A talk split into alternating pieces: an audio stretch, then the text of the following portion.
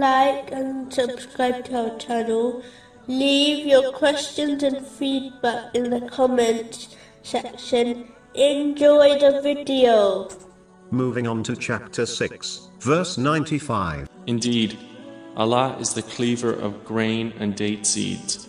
Allah, the Exalted, is the provider. He is the creator and allocator of provision to the entire creation, which they need to preserve their physical and spiritual constitutions. In fact, according to a narration found in Sahih Muslim, number 6748, the provision of the entire creation was allocated over 50,000 years before the creation of the heavens and earth.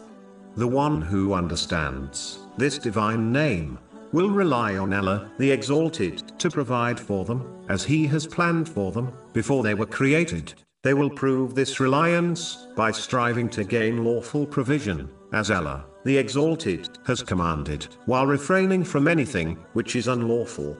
It is important to note that as people require physical provision in the form of food and drink, similarly, the soul of a Muslim requires provision also. This provision strengthens it and leads it to eternal bliss. This provision is in the form of sincere obedience to Allah, the Exalted, which involves fulfilling the commands of Allah, the Exalted, refraining from committing sins, and being patient with the divine decree. The foundation of all this is gaining and acting on useful knowledge. Therefore, Muslims should strive to gain this important provision of the soul, as well as provision for their physical body. Two elements should be remembered in this respect. Do not exert unlawful and unnecessary efforts in gaining one's guaranteed provision, and do not misuse or waste the provision one gains. A Muslim should act on this divine name by fulfilling their duty,